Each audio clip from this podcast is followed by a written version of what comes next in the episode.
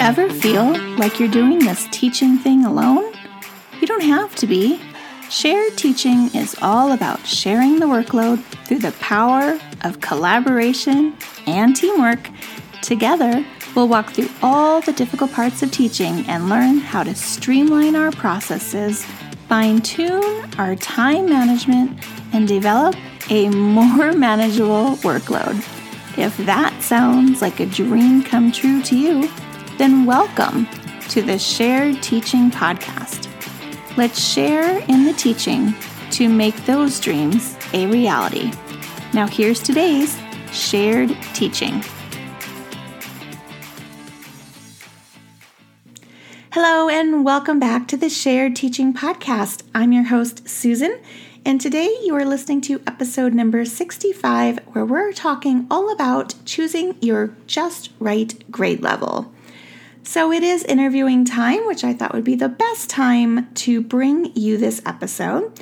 I do have several other episodes talking all about teaching interviewing. Some of them are one of my very first episodes I ever came up with, which I believe might be episodes three, four, and five, if I'm not mistaken.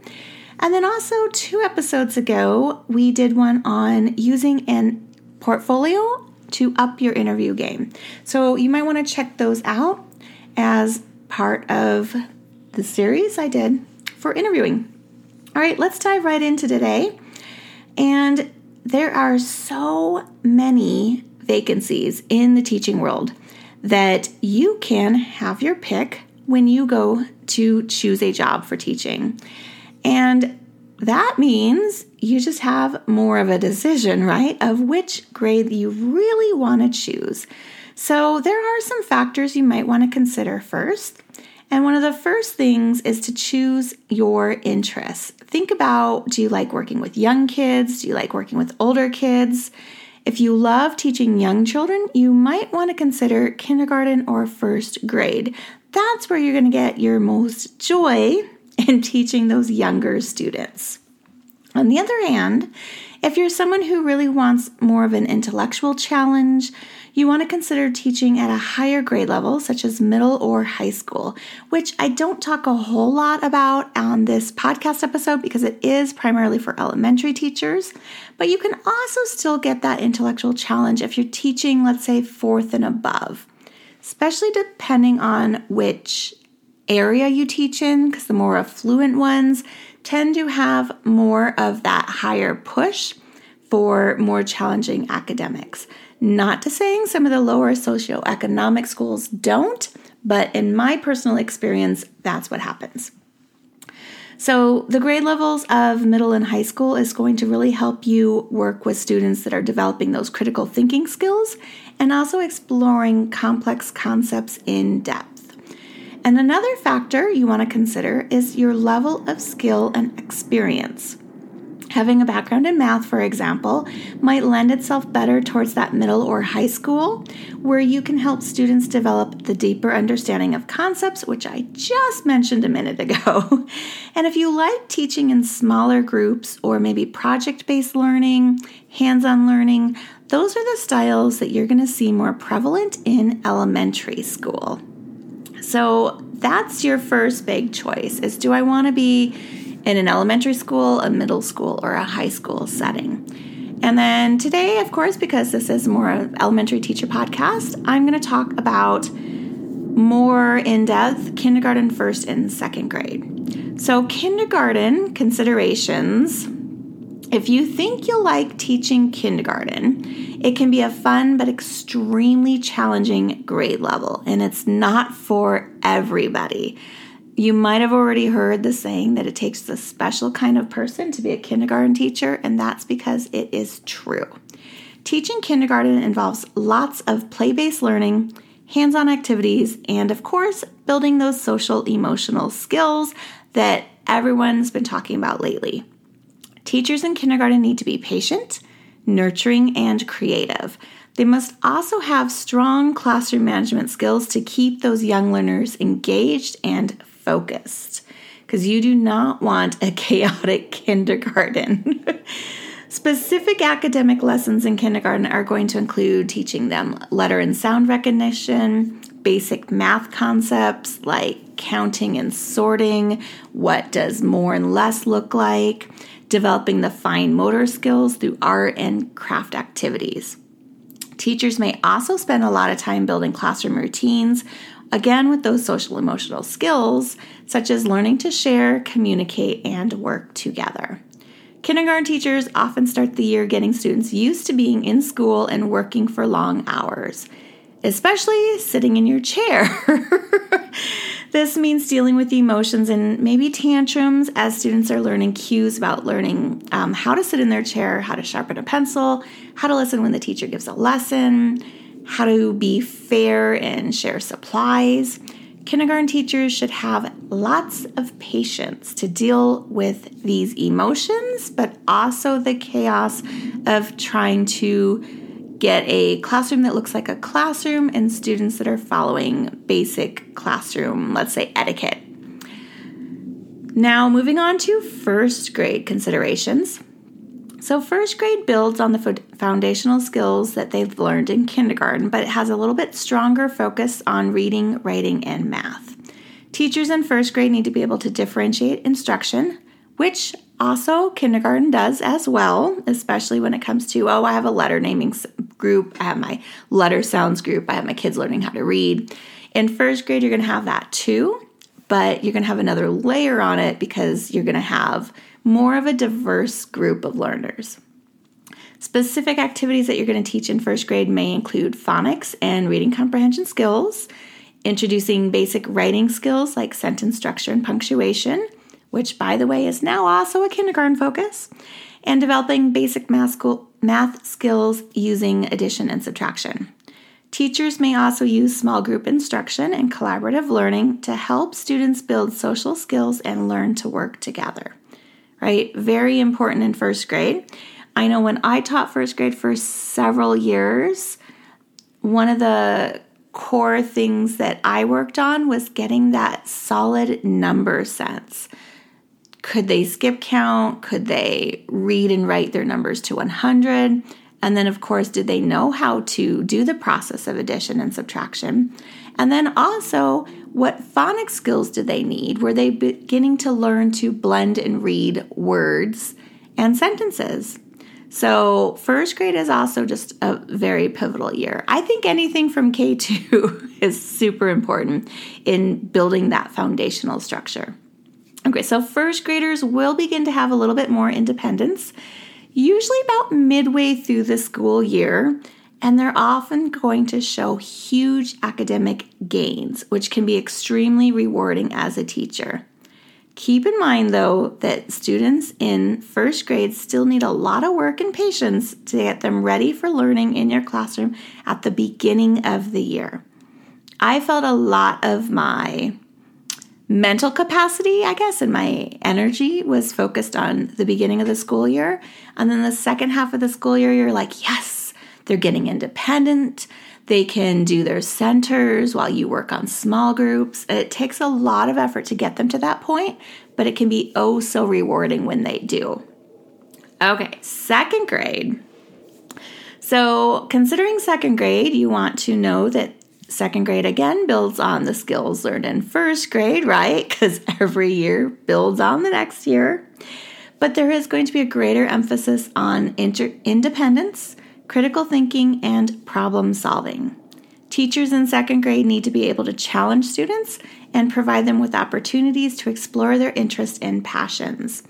This is where I feel students are kind of learning their individuality and what they like and don't like.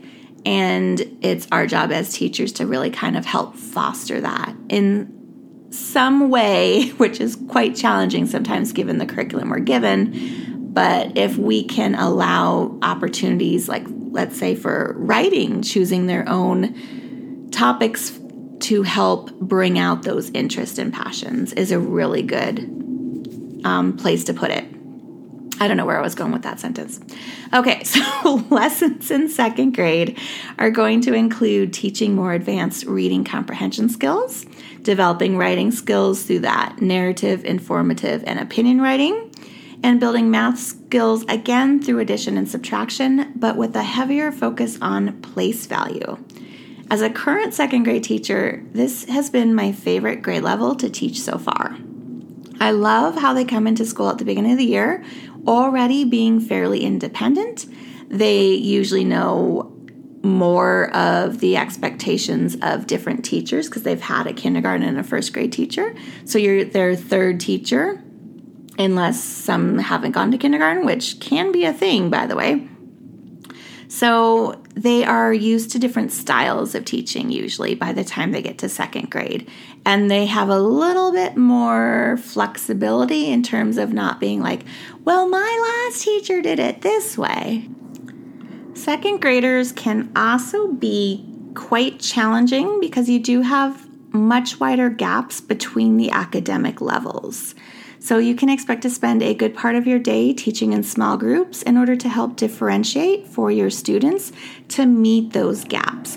For example, in my current second grade classroom, I have students that do not know how to read, that are still working on letter names and sounds. And yes, that is at the time I'm recording this, which is in March, that they're doing that. And then I also have students that are reading at a third grade reading level, so they need to be pushed more academically. So you do have such a wide variety within second grade that you do need to have those skills of being able to accommodate the different levels and track those different levels. So, organization, I would say, is key um, for most teaching jobs, but especially in elementary. Okay, so we've talked about kindergarten first and second. And the next part, I'm just going to kind of lump all together, which is what I would consider upper elementary. So, if you're teaching upper elementary, that's going to include third, fourth, and fifth grade for myself. And that involves building on those foundational skills that they learned in K through 2 and also preparing students for the transition to middle school. Teachers in upper elementary need to be able to, again, differentiate instruction and challenge students at different levels. And I feel this is especially true since COVID has brought us even more of a larger learning gap than we've been used to in the past. So, lessons you can expect to teach in upper elementary are going to include teaching more complex reading comprehension skills like analyzing texts, drawing conclusions, developing more advanced writing skills for persuasive and informational writing, building math skills using fractions, decimals, and geometry. Teachers may also use collaborative learning, project based learning, and technology to engage and challenge students, maybe even more so technology than we have in the primary grades. I know my daughter's third grade teacher uses a lot of teaching strictly through the, the computer and independent work time is done through lessons that she's uploaded onto the school's uh, Canva, which is their, their learning center. So that's something to consider if you're good with technology. That might be something that you want to be more geared towards. And additionally, they may focus on developing research and study skills to prepare students for middle school and beyond. Right? Because our goal is always for them to be the most successful in life and in school. So we're laying that foundation of study skills and how to be a better student once they hit middle and high school. Now, my colleagues that teach third grade and up have mentioned hormones will greatly affect the emotions of their students, which fortunately I do not have a problem with in second grade, nor did I when I taught first. But if that concerns you, you might want to look at those lower elementary grades. Now, if you are looking to teach in one of the third, fourth, fifth grades, expect students to feel things more deeply. So, third grade also begins what I consider girl drama, which is the girls might have a best friend that rotates very rapidly and leave their other friends upset. So, it's as quick as it happened during recess, but then they're best friends again by lunch. So you can expect that kind of turmoil within your classroom that you might have to work on addressing with your students more often than you would when they're older or very young. So, ultimately, the key to choosing your best grade level to teach is to find a balance between what your own interests and skills are and the needs of the students you'll be working with. With careful consideration and research, you can find a grade level that is the best fit for you and your students and make a positive impact in their lives. So, I want to know what grade level are you leaning towards and why is it your favorite? As always, you can leave me a comment on Apple Podcasts or wherever you listen to this podcast.